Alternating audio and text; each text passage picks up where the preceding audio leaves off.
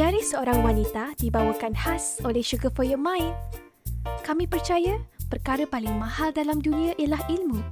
Sebab ilmu ialah ibarat cahaya yang akan menerangi kegelapan, menunjukkan jalan yang mungkin kita tak nampak pada waktu ini. Anda bersama dengan saya Madia Hassan dan Ros Atika ingin berkongsi kisah inspirasi dan pengalaman peribadi daripada hati ke hati. Semoga bermanfaat untuk anda pagi ini.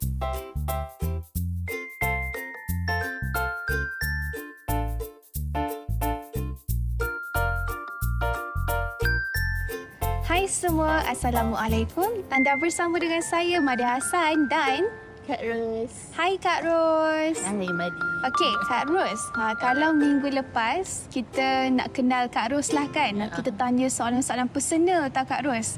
Yes. Ha, personal ke?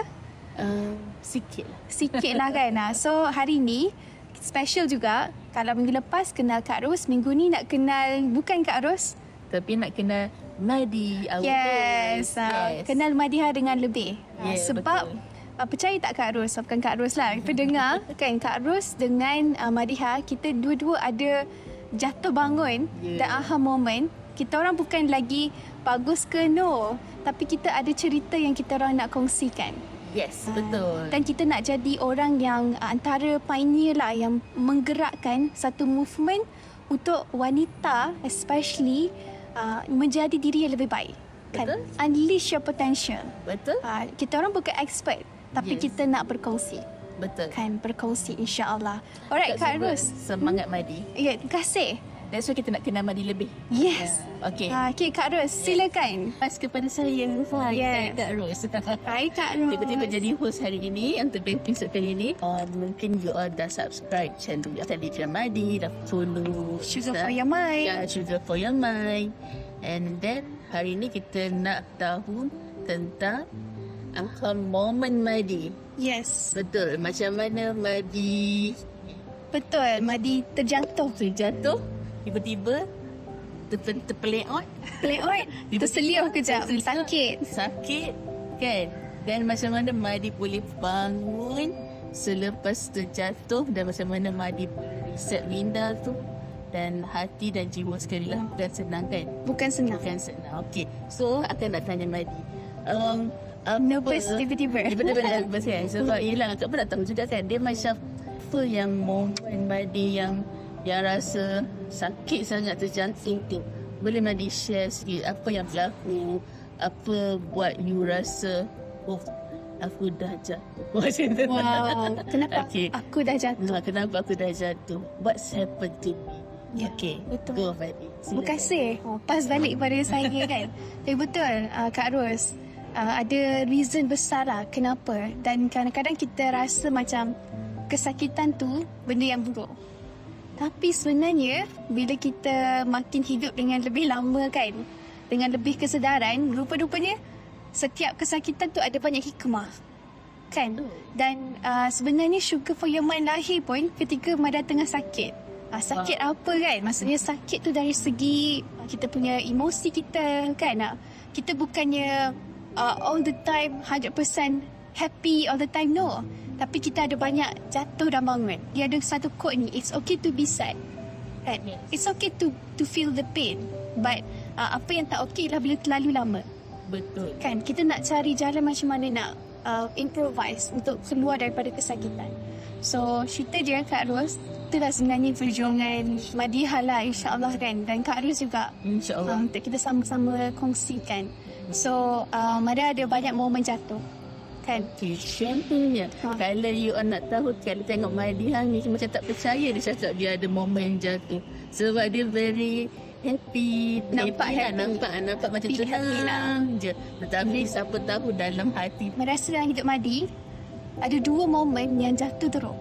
Jatuh teruk tu memang orang judge ataupun Madi rasa orang judge. Kan either way tapi poinnya adalah uh, jatuh tu memang you lose lot of things. Kita hilang banyak benda and Madi rasa siapa yang dengar ni mungkin semua orang boleh relate. Bila mana kita jatuh tu kita hilang. Kita hilang banyak benda. Hilang kawan, hilang um, duit. Hilang kot kan. Setengah orang hilang duit kan. Hilang uh, nama, macam-macam hilang. Hilang reputasi, hilang identity. yes Ha, itu yang paling pahit lah bila mana kita hilang identiti. Hilang diri sendiri. Hilang diri sendiri. Kita So- tak tahu kita ni siapa. Betul. Maria ada satu cerita tau uh, Kak Ros. Satu cerita yang uh, Maria used to be malu untuk bercakap. Malu untuk bercakap tentang cerita itu. Tapi sekarang Maria rasa Maria dah move on. Artinya Maria tak nampak benda tu sebagai satu benda yang memalukan. Dan uh, in fact benda tu yang membuatkan diri Maria berada di mana Maria berada sekarang. Yes. Ah, kan itu first kejatuhan kejatuhan yang kedua ni dia lagi sakit. Hmm. Betul. lagi sakit. Tapi point dia adalah back to kita punya topik lah. Macam mana kita lepas jatuh nak bangun balik. Sebab ramai orang dia takut jatuh.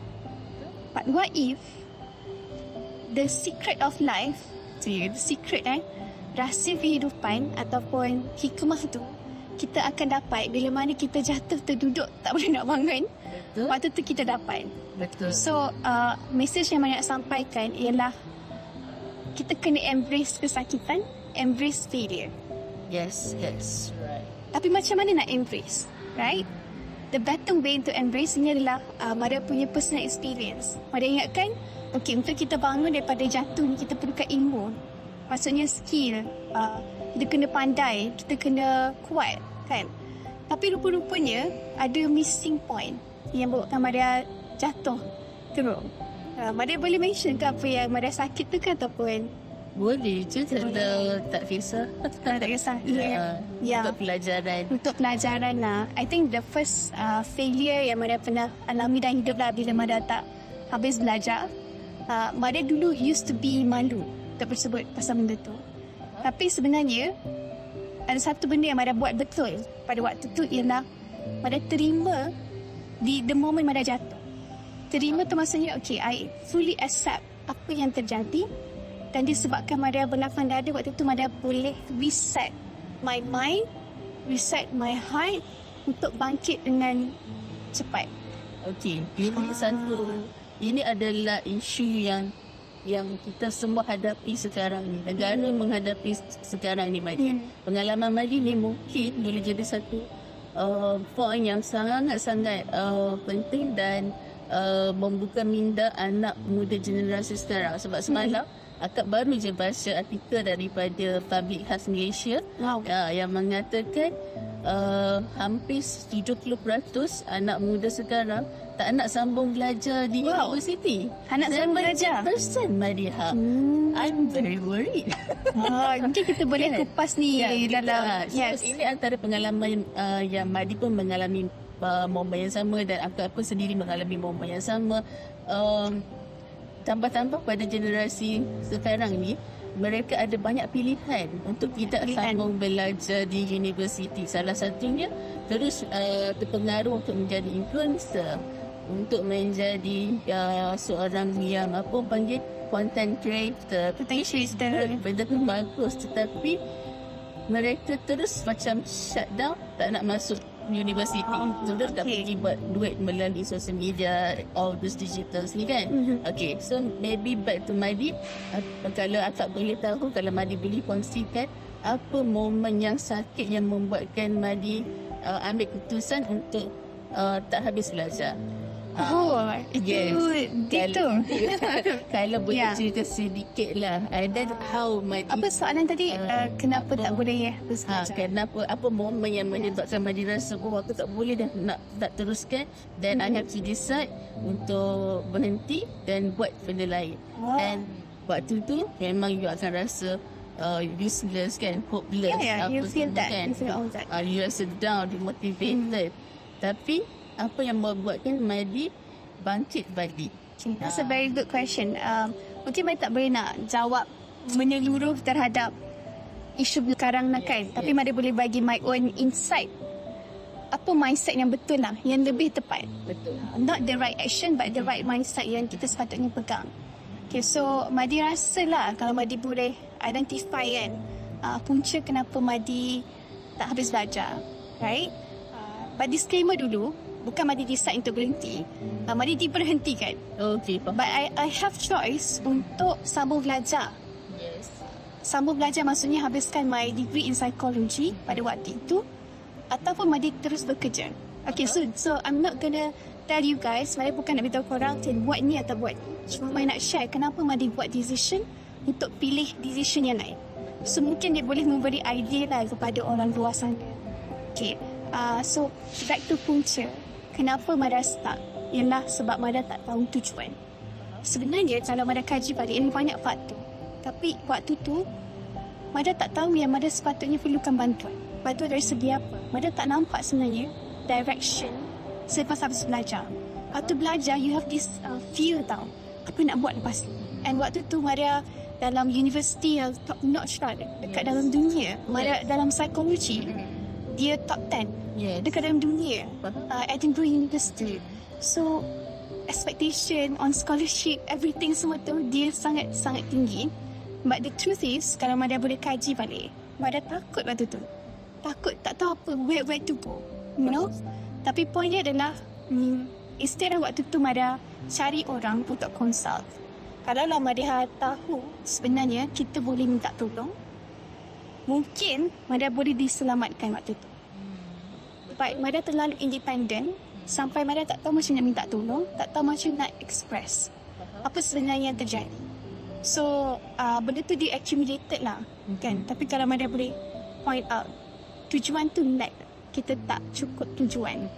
Macam sekarang kan, Kak Arus jelas apa Kak Arus nak buat.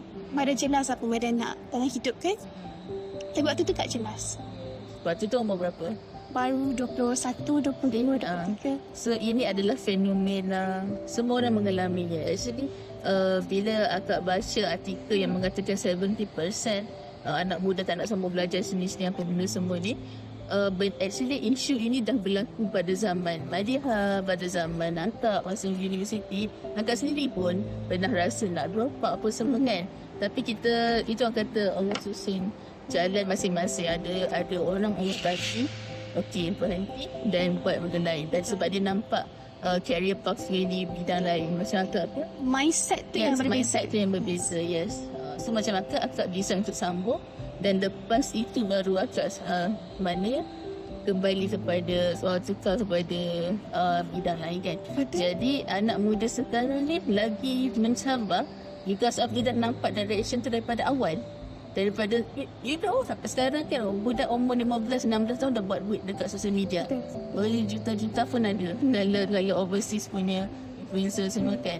So pengaruh-pengaruh itu apa kesebab uh, uh, apa apa yang buat Madi bila Madi decide untuk uh, keluar daripada bidang yang Madi belajar dan apa yang Madi buat dan apa Hmm. mindset yang Madi ada time tu. Yes, mindset ni yang sangat-sangat penting. Uh, tindakan, kadang-kadang tindakan kalau kita buat A, mungkin jadi betul kan untuk orang ni. Mungkin untuk Ugi, uh, sama belajar tu lebih tepat kan. Nak- Point adalah, apa mindset yang lebih tepat.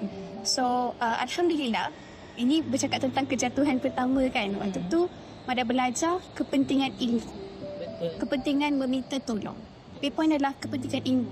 So, uh, mindset yang waktu tu lah kan, waktu balik Malaysia touchdown, that was the moment yang Mada macam, hit me hard lah. Sebenarnya waktu nak kemas, apa semua tu Mada tak beritahu orang sangat tau. So, Mada tak ada, Mada jenis yang uh, avoid. Tak fikir sangat. Benda-benda macam tu. So, ya emotionally okay je. Tapi kita tak solve the problem tau. Ya. Tapi that moment uh, In fact Mada ada tulis tak Cuma tak pernah release kan That is that moment Waktu Mada Sampai kat KRIA Waktu tu dengan mak Dia memang ada rasa sebab tau Waktu sampai KRIA Kalau dah kita kenal orang yang Belajar kat luar negara ni Kita memang diangkat tau Yalah, Kan? betul. Orang akan macam puji Hmm. Your family will be so proud of you Tapi what happen Kalau benda tu suddenly ditarik Even my mum pernah cakap Dia malu Kalau anak dia jadi macam ni Rasanya sebab benda tu pernah jadi kat one of my friend Tiba-tiba jadi kat anak dia sendiri Faham? So waktu tu Mara ada satu macam burden lah yang Mara carry on my shoulder Tapi the moment sampai kat KIA Mara kata macam ni. Okay, tak apa. Aku accept. I accept totally it is my fault. Waktu tu tenang tau. Walaupun benda tu macam it's so heavy Bayangkan dalam flight, heavy Ya. touchdown dekat KL Okay, aku akan buktikan Aku boleh balik bangkit. Saya boleh bangun balik. Itu yang Mada cakap pada diri. That was my promise to myself. So that moment Just dengan set niat yang Maria nak buktikan pada diri sendiri. It's not about buktikan pada orang tau. It's about proving to yourself that you can feel hari tu dah gagal. But this time, saya akan allow diri saya untuk feel, feel and feel again. That was the mindset. Mindset Madi waktu tu, kalau orang cakap, okay aku tak nak gagal dah. No, at that time, Maria accept. Okay, hari tu Maria gagal. Tapi the reason kenapa Maria gagal ialah sebab Maria takut gagal hari tu. Serious tak hashtag uh, so true. Kenapa Mada tak boleh nak explore diri Mada lebih waktu dekat UK is because I'm so scared of everything. Terlalu banyak risiko yang Mada pegang dalam mind-mind. But then balik Malaysia, waktu tu lah Mada start unleash diri Mada. Kenapa? Sebab Mada dah buang mindset. Takut gagal. Ya. Mada allow diri untuk buat mistake again and again. Dan itulah sebenarnya yang membantu Maria untuk develop diri Maria daripada A ke B, B ke C, C ke D. Yes. Maria berani cakap, orang yang kenal Maria dekat UK, dia tak kenal siapa Maria hari ni. Yes. I'm that completely Different. new person. Mungkin that essence personality tu sama kan, tapi skill, knowledge completely different lah. Faham? Uh, tapi so back to soalan Kat Rosan uh, yang membezakan adalah mindset lah. Dan kenapa Marian decide untuk waktu tu lepas terus kerja mindset Marian waktu tu ialah uh, sebab ada abang cakap. Abang Marian cakap kalau kita sama belajar, kita akan guna route yang sama. And it doesn't work for me. Maya dah buat 3 tahun. In fact, 3 tambah 2, 5 tahun belajar tapi dia bukan kondisi yang sesuai untuk Maya. So my brother cakap, why not guna unconventional way untuk develop yourself. So waktu balik Malaysia, ada juga option untuk sama belajar dekat Universiti Malaysia kan. Uh, guna duit sendiri lah kan. Tapi, tak waktu tu Maria start kerja. And Alhamdulillah, disebabkan Maria pilih decision dengan mindset yang tepat. Dengan niat yang lebih tepat. Bukannya tindakan nampak macam tepat tapi mindset tu tak betul. Mindset bukan nak duit. Mindset nak belajar. Belajar, ya. Dan uh, the best thing bila kita kerja ni ialah dengan mindset yang betul. Uh, that's the keyword. Kita belajar terus apply. Belajar terus apply. Belajar terus apply. So waktu tu Maria ada a few achievement yang Maria berjaya potong lah orang yang ada degree waktu tu. Uh, so Maria tak adalah totally against orang yang decide untuk go unconventional way. Tapi Maria against orang yang tidak ada proper mindset Betul. mindset tidak tidak mahu mencari ilmu. Yes. Terburu-buru Betul. um, buat, buat decision ikut emosi dan terpengaruh dengan trend. Uh, Betul dengan trend tu bahaya. kita against that kind of mindset. Hmm. Dia tak kisah you nak sambung belajar universiti ke ataupun uh, you nak terus bekerja after SKM tapi sentiasa ada mindset untuk nak belajar dalam kehidupan, nak improve Betul. ourselves, nak cari skill-skill baru. So, Betul. Madi, uh, first job Madi tu sebagai apa? Oh, Mesti tak nak tahu. Buat uh, website. Okay. Okay. So, skill website tu Madi dah develop bila? Madi dah start belajar tu bila? No, Madi baru belajar. Madi baru belajar lepas Madi, balik Madi potong orang yang ada degree. Okay.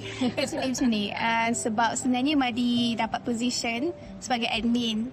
Tapi uh, sebab Madi tunjukkan minat membesar dalam dalam website and then Madi start explore bahagian UI UX. I So waktu tu UX dalam Malaysia tak berapa Tak lagi. banyak, betul. Tak banyak peluang lagi. Tapi hari ni sebenarnya kalau Madi decide to go for UX, Madi memang boleh uh, dapat career yang sangat bagus. Sebab orang tengah mencari orang UX yang sangat berpengalaman dan dia orang selalu bayar mahal. Betul? Tapi Madi tak minat. Uh, Madi minat, disclaimer, but Madi ada benda yang lebih minat. Faham? Ah, kan macam tu lah. So, the back to akak punya soalan tadi lah. Maria against uh, orang yang tidak ada mindset yang yang yang kurang tepat lah. So, kalau anda buat decision tu disebabkan nak ikut trend ke ataupun sebab nampak orang lain buat, perhatikan dulu uh, niat tu apa, mindset tu apa. Dia agak setuju dengan Madi. Hmm. Sebab kadang-kadang uh, hidup ni macam Madi kata masa dekat UK Madi terlalu banyak ketakutan. Actually itu satu ujian sebenarnya. Bila kita rasa takut takut takut so suddenly everything kita akan start dan kita tak perlu nak move. kan Yes. dan uh, bagi akak tak ada benda yang uh, salah dalam hidup ni. Betul lah kak. Selagi selagi tidak meninggal. Selagi tidak men- Ada masa. tak ada, Ada masa. harapan. Yes, sentiasa ada harapan sebab Allah dah susun apa yang berlaku itu adalah the best Betul. dan macam mana kita uh, macam mana uh, Allah macam mana kita nak selesai dan nak lulus ujian so Alhamdulillah Mandi Alhamdulillah. ujian itu dan Nah, yes dan Tuhan bagi satu skill baru lah dan skill baru uh, buat website betul. Uh, dan UI UX. UI Specialize in UX. UX semua ni. Dan itu satu area yang bagus dan uh, at least kita ada kita ada still ada knowledge uh, apa yang kita buat jadi university dan kita ada lagi tambahan skill knowledge uh, so sebenarnya uh, begitulah kita nak kita tak tahu potensi kita tak main Betul, betul. Kalau kita tak tahu potensi kan, Kak Ros, uh, kita go with the flow. yes Go with the flow ni, uh, dia kena ada willingness untuk melapangkan dada. Uh, kalau Maria boleh identify lah ada satu benda yang I did right. Sebab kita bercakap tentang lepas jatuh, macam mana nak bangun balik. Tapi nak bangun kita kena reset kan. Reset kita punya fikiran, reset hati kita, reset jiwa kita. Baru kita boleh bangun dengan lebih tegak dan lebih tinggi. InsyaAllah kan. So, untuk tu dia perlukan tu lah willingness, willingness, kesanggupan untuk start from zero. Lapang dada. I rasa tu one thing yang I rasa I nak share dengan semua orang.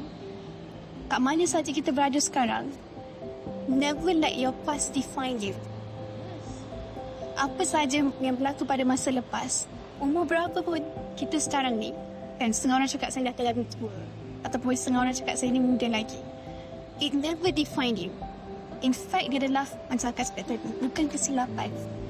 But dari Allah, dia ada kesilapan. In fact, benda tu yang nampak macam buruk pada waktu itu, sebenarnya adalah satu kebaikan untuk kita. Kalau kita respons dengan betul, dengan syarat yang itulah, saya rasa that mindset of kesanggupan untuk start from zero, be humble.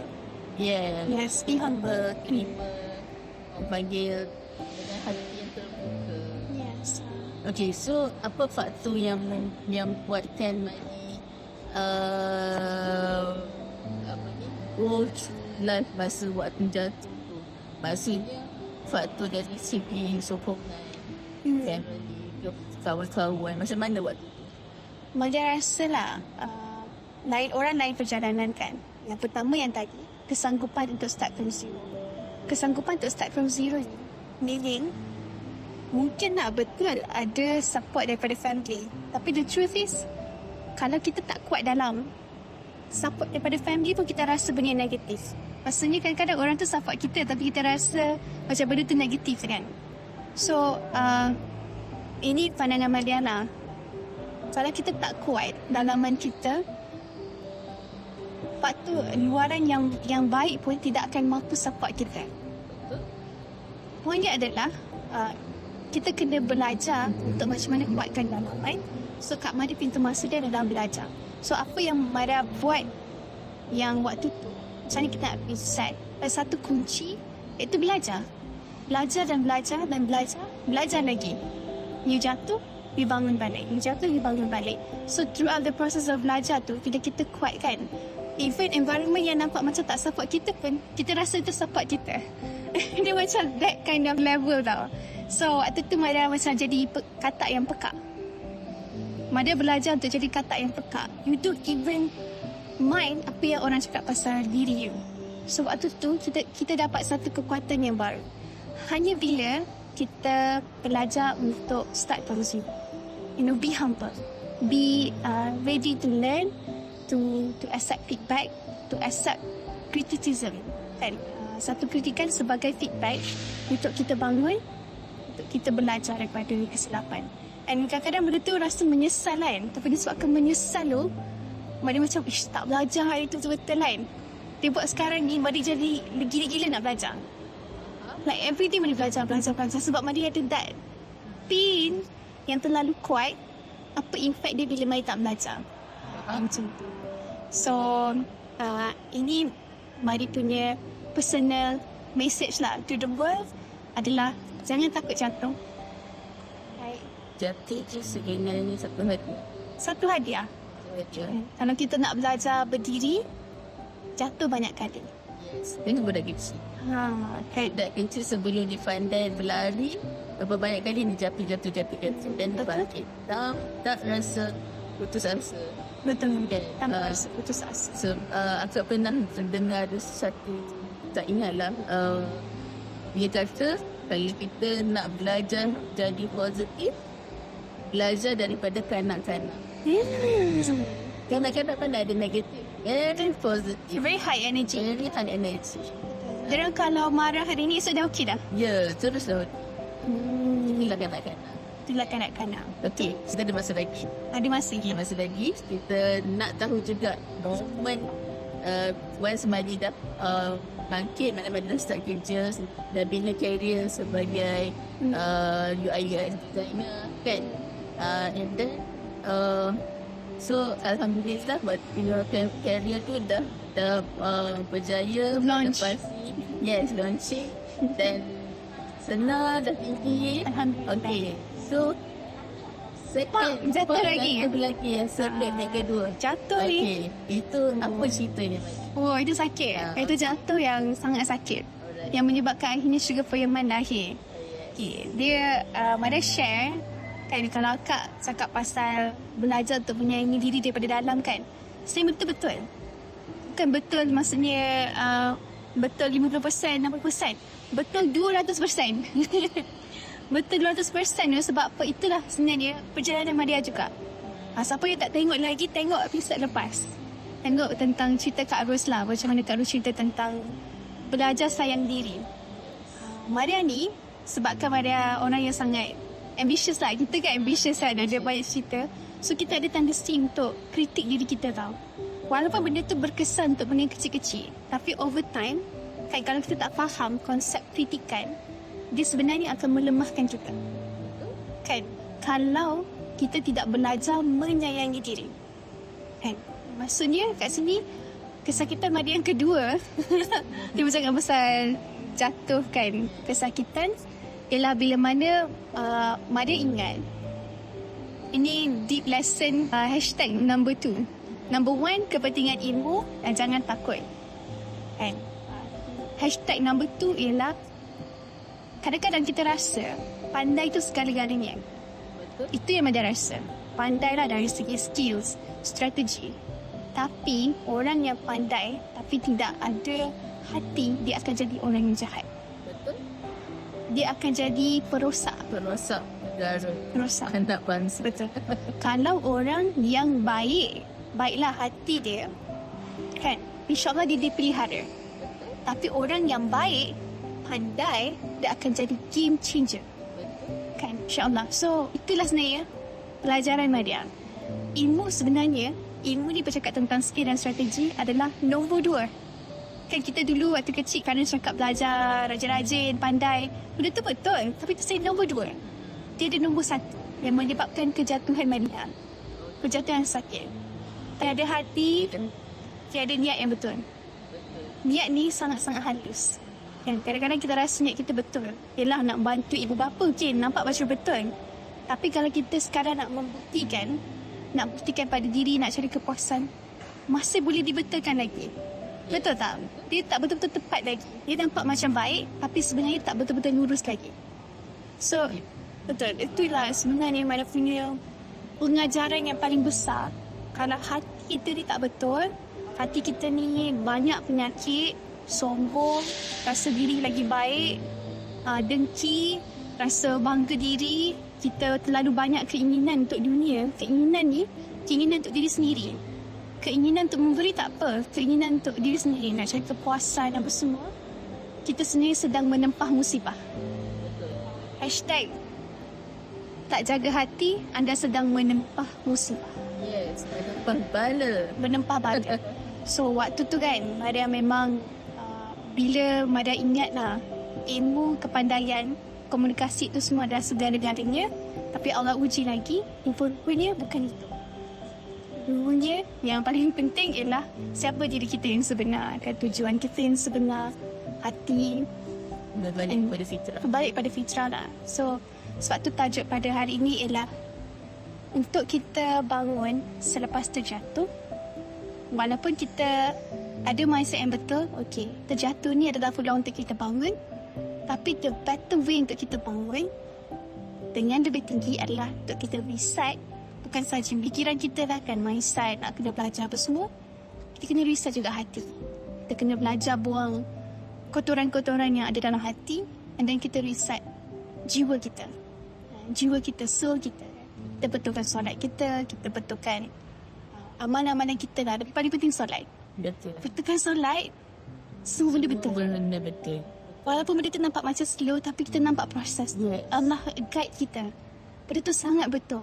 So siapa kat sini yang rasa macam dia di satu persimpangan dia tersepit buat tiga perkara ni kan. Reset fikiran, reset hati, paling penting reset jiwa.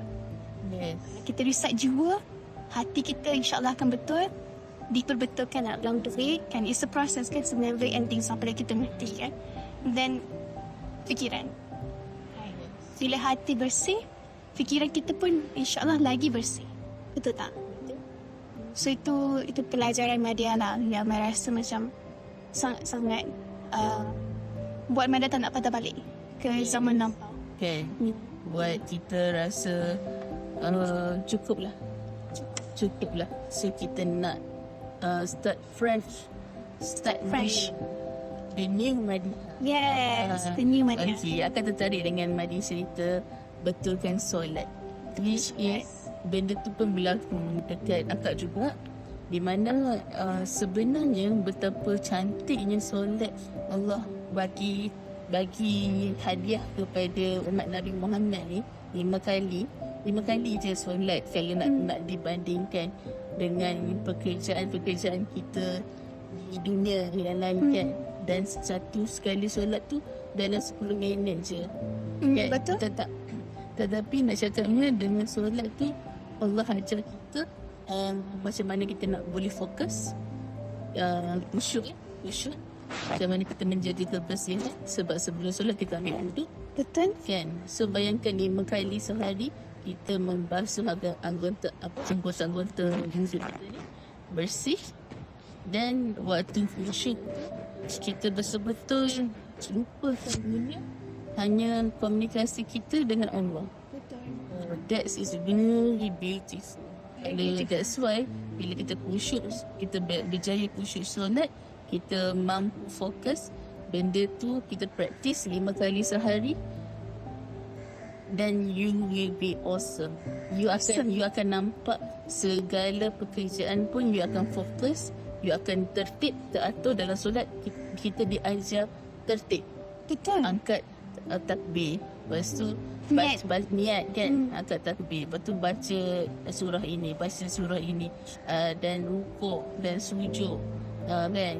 Semua tu itu ada tertib. So dekat situ actually Tuhan dah ajar hidup kita untuk fokus dan teratur. Ada Betul. ada panduan hidup. That's why Madi bagi tahu masa first kejatuhan Madi nak, tak nampak hala tuju kan? Uh, so itulah cantiknya Islam. Cantik. Dengan solat tu kita nampak pada tuju kita siapa. Kita hanya hidup ini hanya untuk menyembah dan menjadi hamba Allah sahaja. Tak? That's why uh, ini aku angkat uh, share sikit lah kan uh, sementara sementara kita dan uh, nak ada soalan yang lebih menarik lepas ni. Right. Ah, Soalan menarik. Yes. So, kita akak just nak share sikit. Silakan akak. Hmm. Akak tertarik yang Madi cerita. Madi zaman kejatuhan. Madi pertama dan kedua. Betul tak? Betul. Okey. Uh, adalah bar- baru-baru ini akak dengar satu ustaz uh, daripada Indonesia. Dia bercerita tentang proses hijrah. So, bila bila berlakunya kejatuhan-kejatuhan kita ni, itu sebenarnya tanda Allah sedang mengangkat kita untuk hijrah daripada satu fasa satu fasa kehidupan. Dan dalam Islam memang dah dah ditulis dalam Al-Quran proses hijrah uh, boleh dikatakan semua manusia proses hijrah ni ada tiga fasa. Wow, tiga So, fasa. Madi sekarang dah melalui dua fasa Madi. Wow, Alhamdulillah. Madi kena bersedia mental and physical Nervous pula. untuk melalui fasa yang ketiga. InsyaAllah. Yes. Dan uh, dan dan percayalah waktu kita melalui fasa uh, kejatuhan tu fasa hijrah tu kita sebenarnya bersedia. Hmm. Sebab Allah tak akan uji kita lebih daripada kemampuan kita. So apa yang Ustaz bercakap uh, fasa pertama uh, dia ada dia ada makna dia lah eh, dia ada ada nama dia tapi tak lupa nama itu tapi yang akak faham fasa pertama tu fasa yang uh, biasa-biasa tapi itu pun dah buat kita rasa sakit kan Ya, Ah, macam tu. Kosong. Yes, kosong kan tapi sebenarnya itu test first test je lah dia Ah, macam pertama. masuk jari sikit, test the Ah, water. dia macam UPSR lah PSR. biasa. And then alhamdulillah kita lulus UPSR tu. Kita bangkit bangkit bangkit. Bab PMR. PMR pula. Okay. Ah, orang pun PMR pula. Faham kita pun macam ah, apa ni yang hidup aku ni kan. Masa tu lah uh, actually yang yang second tu Allah dah nak ca- nak nak bagi kita kembali uh, you dah terlalu uh, you dah terlalu fokus kepada dunia you. Hmm. You dah terlalu fokus pada kejayaan you sebab I dah bagi Hashtag terasa. Kan, kan? Betul tak? Hashtag Sama, terasa. Aku sama. Melalui proses tu. Aku, aku dah bagi kau kejayaan karier yang kau ha- suka, yang kau minat. Uh, dah bagi kau uh, apa panggil gaji yang alhamdulillah cukup uh, dan malah lebih lagi.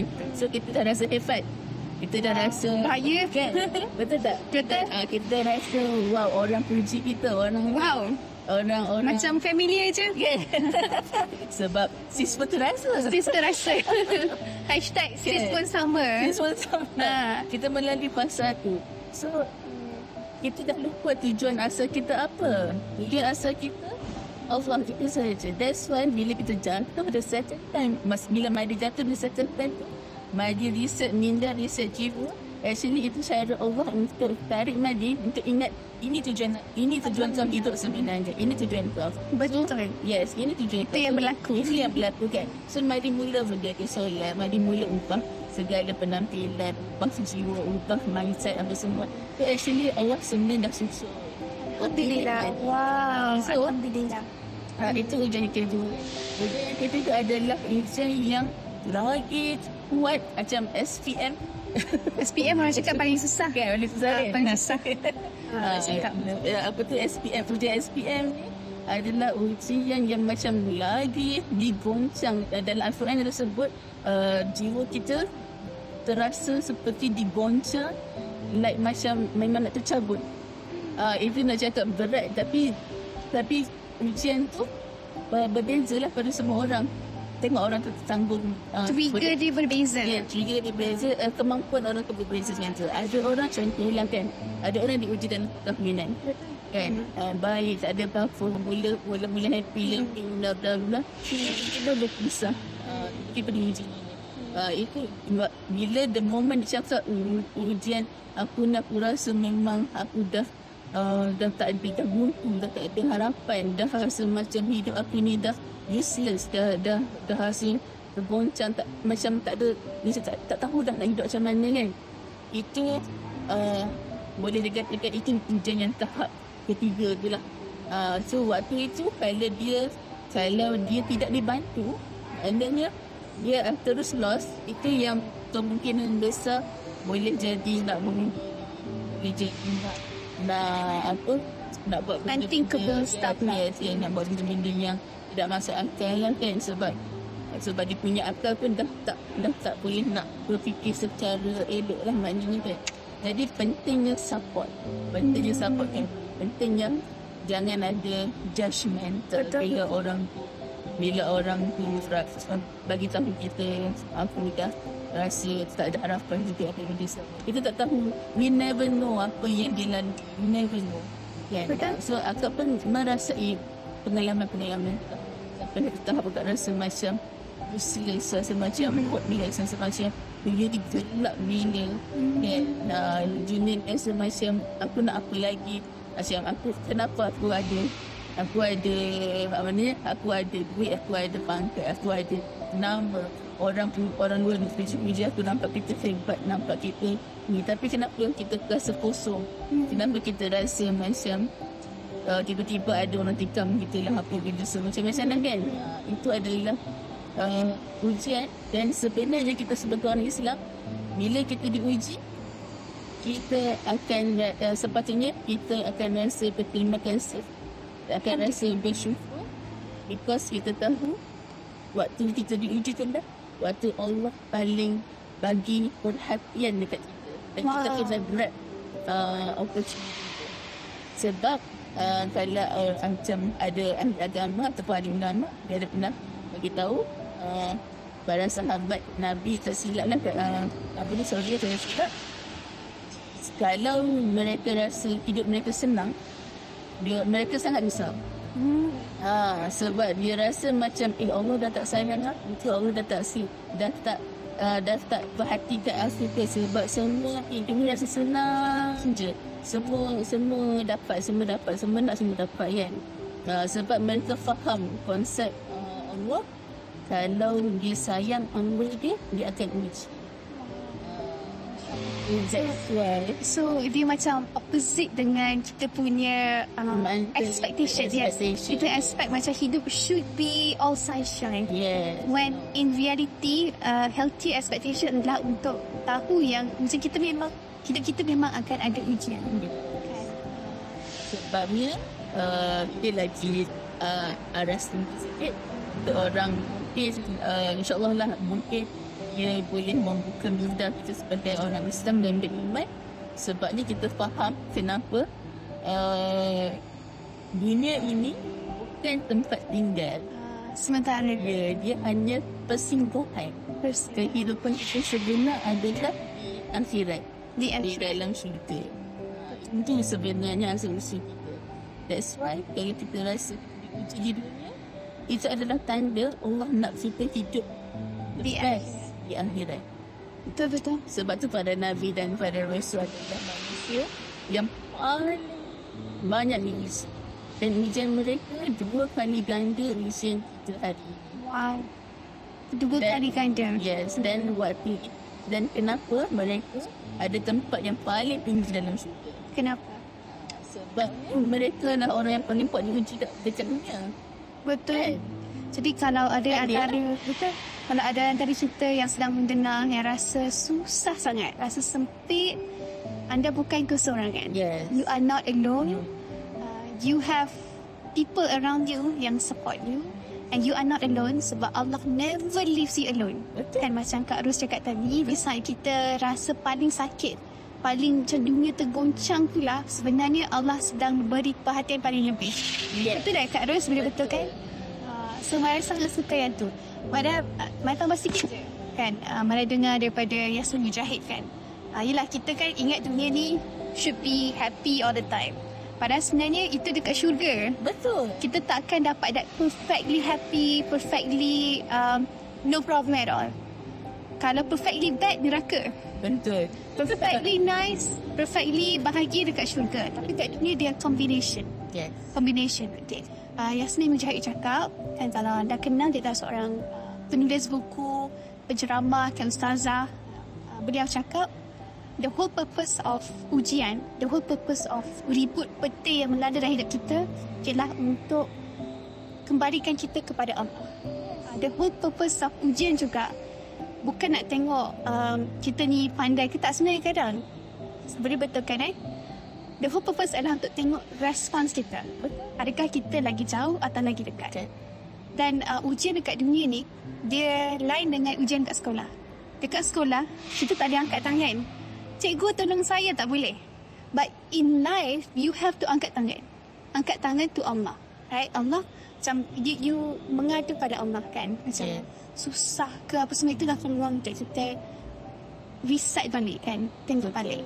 Betul, betul kan kalau mana salah? Betul, betul, betul. Alright. Okay. So, thank you so Thank much. you. Ha. Uh, untuk momen-momen kejatuhan dan kebangkit. Mara used to be malu tau cakap. Kalau Yeah. malu rasa insecure. Yes. Tapi sekarang Mara tak. Uh, itu, that's, itu maknanya Mari Jahili. Healing. Ah, Heal dia that part. actually itu adalah satu bentuk trauma juga. Betul betul. Nah, sebab dia agak, agak baru, kita agak baru belajar workshop trauma. Yes. Nah, nanti boleh join. Nanti boleh join, ya. Ah, Boleh follow Kak Ros dekat social media. Okay. Wow, okay. Wow. Nanti, nanti kita tag. Yeah.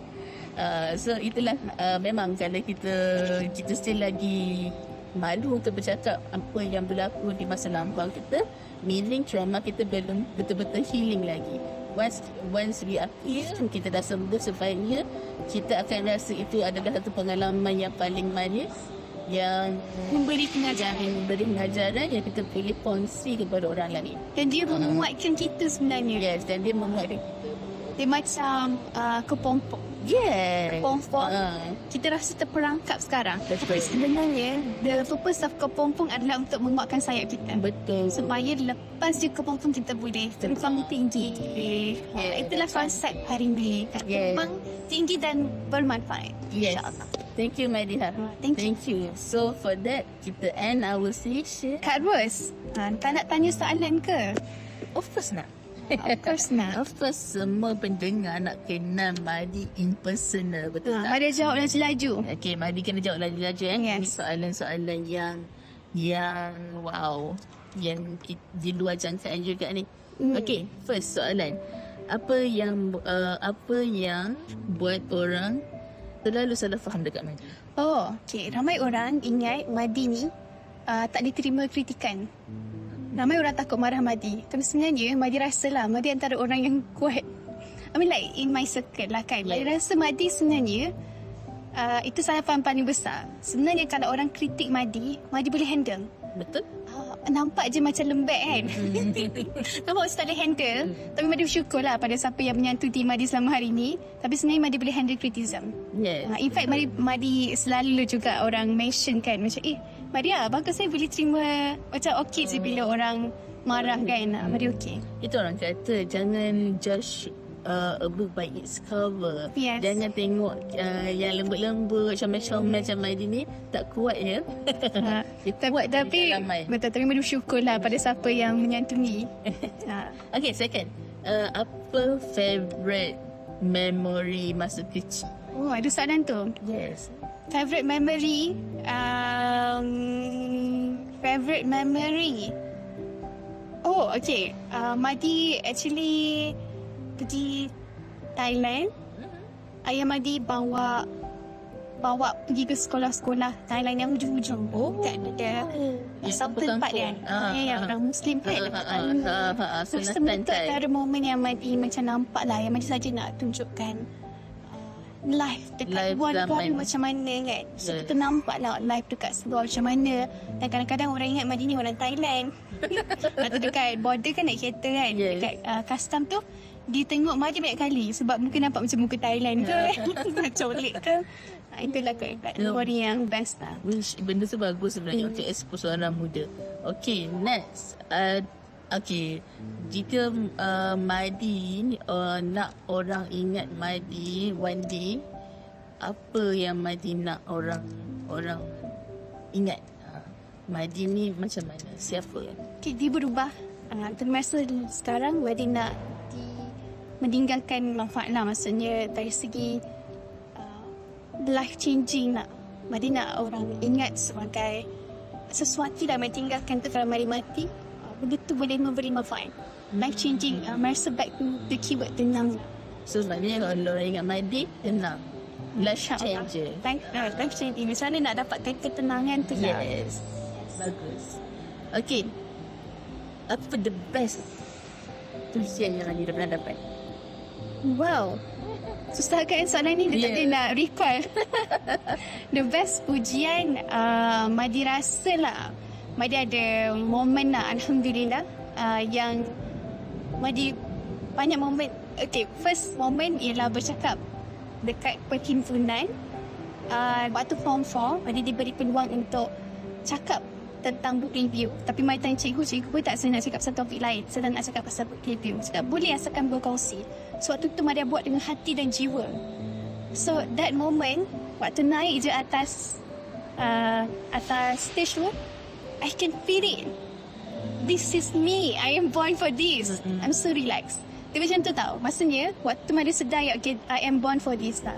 Maksudnya born for to be on stage. Sebab Madi tak nervous. Hmm. I, Madi rasa waktu tu Madi dengan flow Madi. Yes. So before nak naik, of course nervous. But the moment Madi cakap the first word, Madi instantly connect dengan audience. And waktu tu semua orang diam. Semua orang dengar. Budak-budak nakal pun diam. And sepanjang tahun tu, Madi dikenali sebagai uh, budak yang besar-besar rokok. Rasa nak cakap betul memorable. So, rasa tu antara pujian yang uh, mendekat lah sebab benda tu impactful. Okay. That's why penting buat daripada jiwa. Betul. Betul. Betul. Buat dari jiwa. Sebab hanya yang dari hanya yang benda yang lahir daripada jiwa saja melekat di jiwa orang lain. Hashtag hati Hashtag hati pujangga Hati ke hati. Eh, Ah. jiwa ke jiwa gitu. Jiwa ke jiwa. Okay, next. Okay, tadi pujian. Apa kritikan? Maknanya kritikan yang Madi tak boleh lupa lah. Ada. Ha. Balik UK. Uh. Madi waktu tu ada satu penyakit. Penyakit bagi alasan. So, my brother waktu tu tegur dalam kereta. Adik, adik ni asyik bagi alasan je. Wow. Boleh tak mulai hari ni adik ambil tanggungjawab. Jangan bagi alasan. Just be responsible. Oh, waktu tu memang diam terus. Merasa zas. Zaz, tapi benda tu uh, I'm so proud of lah. Maksudnya benda tu change me lah. Dia membentuk karakter dan betul. Uh, saya tak boleh bagi alasan. Sometimes uh, bila orang yang bercakap tu dia dia ikhlas kan, jujur like, like uh, Kak Ros cakap lah. Dari hati sampai ke hati. Betul. Kadang benda tu nampak macam kasar kan. Tapi yang benda tu lah yang melekat bila cakap pada hati. Actually, orang paling orang yang paling dekat dengan kita itulah kritikan dan ataupun nasihat yang paling jujur. Sebab orang yang tak kenal kita, dia orang takkan berani bagi kritikan. Betul? Hanya orang yang ikhlas, uh, maknanya hanya orang yang kenal kita, contoh adik-beradik ataupun parents yang kritik. Itu sebab dia betul-betul sayang kita. Betul. Betul tak? Hashtag sayangilah family anda. Yeah, betul. Okay. Uh, Uh, Terus kak, kita kena okay, cepat. jom kita kena cepat. Yeah. Uh, apa yang parents Madi uh, describe Madi? Ah, manja. Manja. Okay. Hashtag adik. Hashtag adik. Next. Okay, apa uh, cerita lucu um, family Madi cerita pasal Madi? Ah, uh, Madi ni actually diam tau dulu. Pendiam yang uh, Madi kalau bercakap tu kena bisik kalau kat luar. So dia ada Madi pernah in fact uh, re-share ada satu posting yang orang buat tentang selective mutism uh, something like that. Pasal uh, kalau dekat orang orang tertentu dia diam. Itulah Madi dulu. Dengan family okey je. Oh. Uh, so Madia memang sampai kakak marah lah Adik cakap pokok sikit uh, Macam tu Tapi sekarang wow. Alhamdulillah Okay, next. Okay, kalau Madi boleh kembali kepada masa lalu uh, Okay. ataupun pada umur 18 tahun, okay, apa nasihat yang Madi nak bagi? Wahai Madiha Wahai anda-anda semua yang 18 tahun Ataupun yang bukan 18 tahun pun uh, Dengar nasihat ini Pertama uh, Belajar Belajar ni Bukan hanya belajar ilmu-ilmu pengetahuan Tapi belajar tentang agama Sebab bila kita belajar Ilmu ni dia macam cahaya lah Cahaya yang akan menerangi kegelapan InsyaAllah tak sesat Mereka pernah dengar satu ayat yang powerful lah kita kalau kita belajar ilmu dunia, kita dapat dunia je. Tapi kita belajar ilmu akhirat, kita dapat akhirat dan dunia. So kalau banyak patah balik, di kunci hidup yang berjaya lah, berjaya ni semua overall belajar tentang akhirat. Kita kenal akhirat, kita akan kenal dunia. Kita kenal dunia, kita akan kenal diri kita, kenal Allah. Dia actually uh, balance, Balance. serentak. InsyaAllah. Okay, uh, tiga orang yang paling mempengaruhi hidup Madi. Okay, orang pertama uh, Pramuhaya. Sebab Pramuhaya orang yang merasa Alhamdulillah Allah bagi ilmu kan. Sebab dia membuatkan Madi faham lah tentang kehidupan. Merubah kehidupan completely 360 darjah. Uh, kedua, Mari kena mention Tuan Fahdi. Sebab Tuan Fahdi Ghazali kan, kita punya apa pengasas panggil ibu. So Tuan Fahdi ni orang yang sangat ikhlas lah. Dan semoga Allah memelihara Tuan Fahdi. So, daripada Tuan Fahdi, memang Mada belajar banyak benda. Sangat banyak dan Mada rasa Mada change into a better person. lah. And, and he showed, demonstrate what good leader means lah. Good leader yang kuat betul-betul dalam mind, yang tidak lead daripada fear, tapi lead from. Macam tu. Number three, uh, I have to mention my husband. Sebab Mai, Mai tak nafikan lah. Mai rasa Mai takkan uh, kuat macam ni kalau tak ada my husband lah. Macam cakap tadi support. Uh, Mai takkan berada kalau Mai tak dapat support. Uh, support yang real tau. Yang macam uh, Mai rasa disebabkan Mai ada that satu platform yang sangat cukup membolehkan Madi berdiri dengan lebih uh, tegak lah. So Madi rasa and, and my husband pun orang yang sangat jaga agama solat mengajar jemaah uh, jadi imam cek cek mereka punya bacaan semua yeah. so merasa benda tu mereka paling bersyukur sebab merasa itu benda yang um, mereka bersyukur lah mereka dapat benda tu lah yeah. Itu kata and mak dan ayah juga Yes, of mak dan ayah course. Okay, last. so lagi Apa rutin harian Madi pagi-pagi? ah pagi-pagi buat? Yang Ah, biasa orang kata orang berjaya ni dia start daripada pagi dia. Wah. Okay, so dia pagi apa? ulang balik uh, ayat rakak lah kan. Ah. Dia kalau dulu tanya yang lepas hashtag Cik Segan. Okay, tapi sebenarnya Madi memang orang yang bangun pagi. Uh, cuma dulu tak insaf. Lain. Madi Okay. memang morning person. Uh, Madi suka belajar pagi. Saya macam cakap kan Madi orang yang kira belajar lah. Cuma dulu Madi kan just ilmu, dunia kan.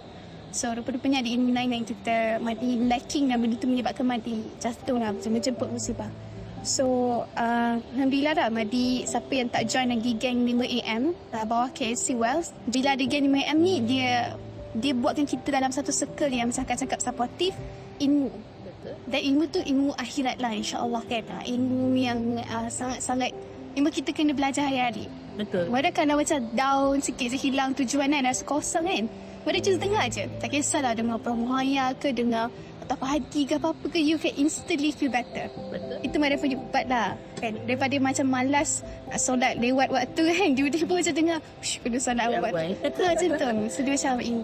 Yes. So itu lah. Okay. So, Terima kasih. tu kita kembali lagi pada next episode. Uh, semoga yes, semoga bermanfaat untuk anda semua. Madam minta maaf kalau ada tersilap kata yang uh, buruk tu ataupun yang tersilap cakap tu datang dari kelemahan madam sendirilah. Uh, sama Okay. juga Ah. uh, kalau ada konten yang mungkin ke uh, kita tak tahu kan. Tidak tahu. Uh, so harap maaf dan sekali lagi kita bukan pakar Kita bukan pakar. kita hanya ingin berkongsi. Kita nak berkongsi. Yes. berkongsi jiwa daripada jiwa sampai ke jiwa.